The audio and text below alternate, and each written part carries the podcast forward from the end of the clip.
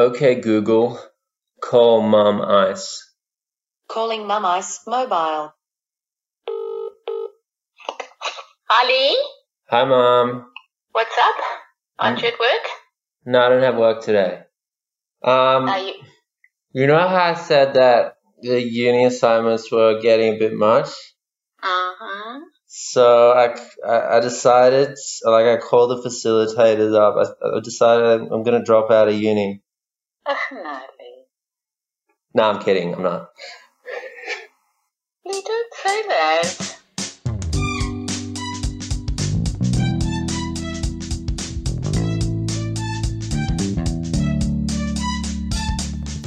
This is Do Quit Your Day Job. Earlier this year, I quit my full time corporate job because I didn't see a future in the work I was doing. I'm back at uni now.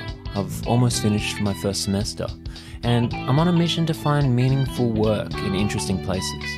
Work that makes you feel like saying, hey, I'm excited to go to work today. This is episode 2. If you haven't listened to episode 1, you should go do that now.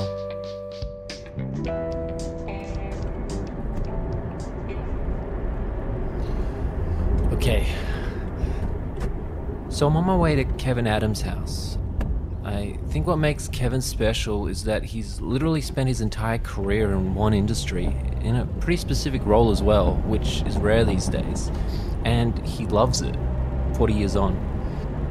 It took me less than two years into my career to know I was ready for a career change. So I guess I want to know how you find something and work out that you want to devote your entire working life to it. My name is Kevin Adams. I've worked in the cinema industry since I was 15, so it's about 40 years to date. So I've worked as a cinema projectionist all my life, but I've also managed many cinemas and drive-in theatres over the years. Walking into Kevin's home was like walking into a museum crossed with a playhouse. There was a treasure trove of equipment and memorabilia collected over decades. Kevin could spend hours talking about it all.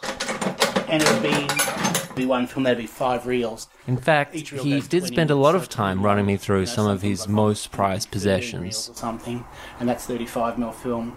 And these are this is one half of a 6,000 foot reel. So what you do is you join three of those up into one of those.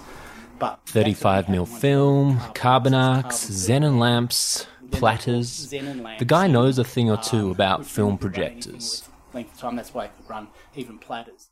The job of a projectionist is not for everyone. You practically live in a small room, cut off from the rest of the world. You only have a few 10 centimeter portholes to look out to the audience, watching whatever is on the screen. Otherwise, there's no one but yourself. You're all alone in the dark. I wanted to get to the bottom of Kevin's fascination with projection and what led him down this dark path. What's that feeling of being in the darkness, in isolation all the time? I think it takes a special breed of person. It generally incites insanity. Most projections have quite a warped sense of humour, so I'll try and keep my act clean today. So it's a G rated audience.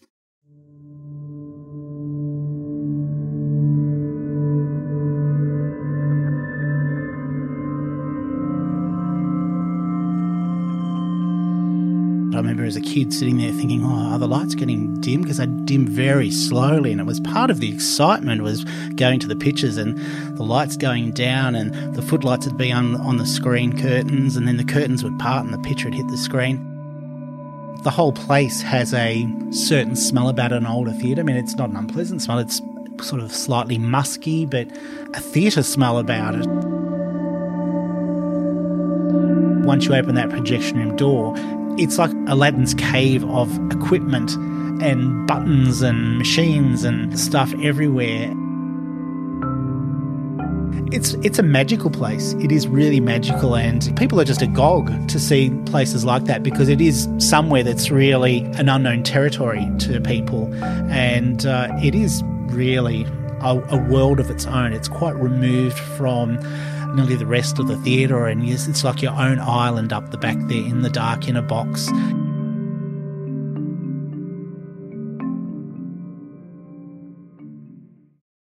One of the reasons Kevin stuck around in the industry was from a personal sense of fulfillment that he got from seeing people enjoy themselves and actually being responsible for that enjoyment. He wasn't recognized for it and probably not appreciated, but he knew he was doing something positive, so he kept with it. I ran a country drive in for 10 years in a country town where there was no cinema. The whole town came to the drive in and it was a very family orientated venue.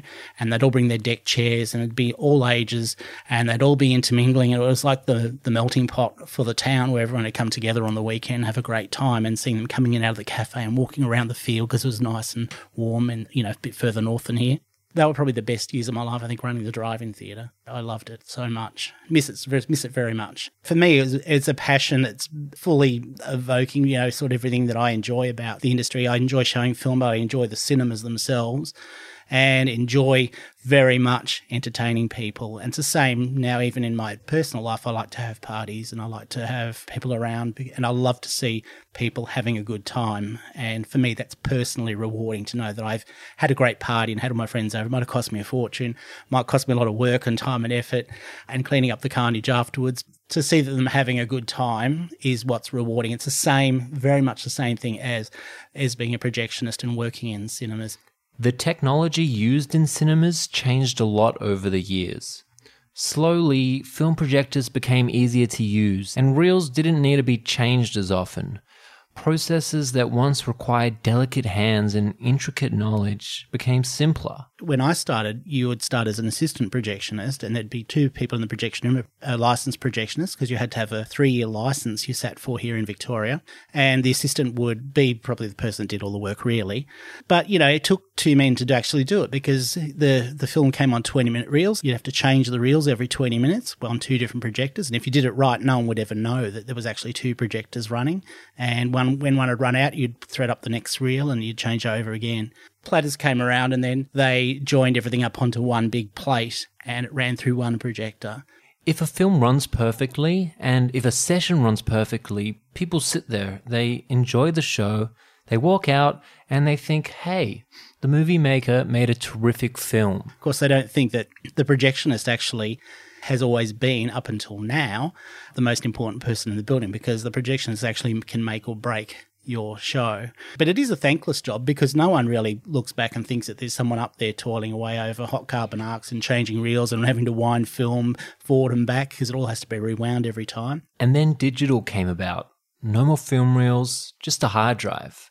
And while the quality of the picture didn't change that much, a massive cost saving came about it's just changed. And you know that's part of part of life. These sort of things have happened throughout history. It's happened to blacksmith. It's happened to typewriter repairmen technology does advance. For the cinema industry film has been around for over 100 years which is quite amazing. And there can be a lot of problems with film like a lot of problems. So the technology is what changed film and brought about the end of film prints because not only was it expensive to have raw film stock, cumbersome to have crews to shoot film. And of course, film deteriorates with as it eh? gets worn down, it gets scratches, it gets damaged. It also can break down, colors can fade in, sound can fade. All sorts of things happen to film over the years. Nowadays, it's automated. Just download onto the system, press play, and you're good to go. For Kevin, though, this reality was harsh. It was known well in advance that this time was going to come. It, because it was pretty awful when it did come and said, well, okay, we're going to. Uh, After 20 years projecting onto the biggest screen in the world, the cinema Kevin worked at ripped out all their film projectors and replaced them with laser technology. With that, Kevin was made redundant.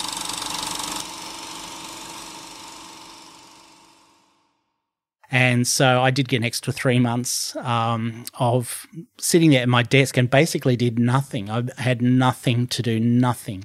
I didn't have to get up and I turned stuff on in the morning. That would be it. And the rest of it would just run itself the whole day. I'd go and look out the port every now and again to see if the film was on the screen, but there was just nothing to do to actually hand back your keys and your pass so you could no longer just walk into the door as you wanted as a secure place anymore uh, by choice without having to ask permission was pretty gut wrenching. It was pretty awful. And I can understand how many of the projections friends I've got have been pretty devastated. The projection room to me is another room of my house. It's just 17 Ks away from here. But I did feel very neglected and put out like in any industry or any job, the reality is that it is a job.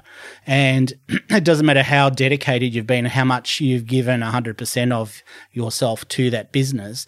When the day comes that they don't need you, then they will show you the door. Would you say you may have been one of the last people to make a career out of it? There's probably a few people younger than me, but I think I'm on the tail end of it. I think I was anyway, starting sort of my career in, I suppose, late 70s and uh, 1980 when I left high school, and I was sort of 15 at that stage. And I think I'm really lucky who in this in this day and age, you know, works in one, has one career, works in one industry for a 40 year period. My dad did working for Dunlop Tires, but that you know that's that was typical of his era, but not not in our day and age. 40 years is an awful long time. So I think I'm very lucky. Kevin still gets occasional work when big shot directors like Tarantino or Christopher Nolan decide to release on film in addition to digital. Kevin calls it the epitaph of his career. Unfortunately, it's not something I can actually make a career of anymore. And that's the shame for people coming into the industry because there are always young people and and as a cinema historian you know i run some facebook groups about cinemas and theatres of australia. I um, am very heavily involved with uh, recording cinema history. There are young people still coming in the industry who would love to make a career of it who unfortunately really can't unless you're perhaps doing management or there's there's actually nothing for you in a, in as far as showing film. It's pretty bleak. It kind of made me realize the uncertainty of work in all likelihood, there are going to be a bunch of industries that get wiped out by advances in technology. It could be the very thing I decide to dedicate my working life to. And there's nothing I can do about it. Kevin just got unlucky. Maybe one day I'll tell my children about an industry once known as podcasting. People used to listen to stories in an audio format, I'll tell them. But since technological advancements allowed us to read minds, people stop caring about the stories we tell each other. But Kevin was more optimistic. He thinks cinema will continue to bring joy to our lives in years to come cinema will always will always be around because people do like to go out. We do like to, you know, we are social beasts. We do like to enjoy a, a, social experience with a group of people and seeing a film unfold on a screen and having 200 people around you reacting or jumping or laughing, and that certainly can make a big difference. And, you know, I've got my memories. So can't take it that way from me. You can take away the projector, you can take away the film, but I still have the rest. So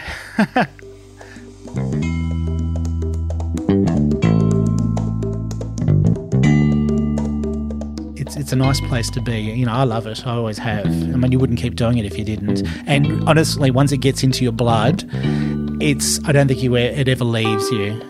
That's why I even surround myself with bits and pieces of cinema equipment and and all my memorabilia for the years, all the stuff I've hoarded for years. And thank goodness for the hoarders because we keep memories alive.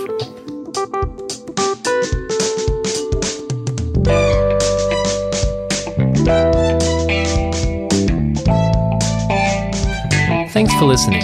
Next episode, I'm speaking to a master of platonic touch. Do Quit Your Day Job is created by me, Lee Robinson. This podcast is produced for SYN and made possible by the Community Broadcasting Foundation and Creative Victoria. A special thank you to Maddie McQueen and Aaron Dick for their help in the original recording and production of this interview. Thank you also to Evrim Shen for helping me put this series together.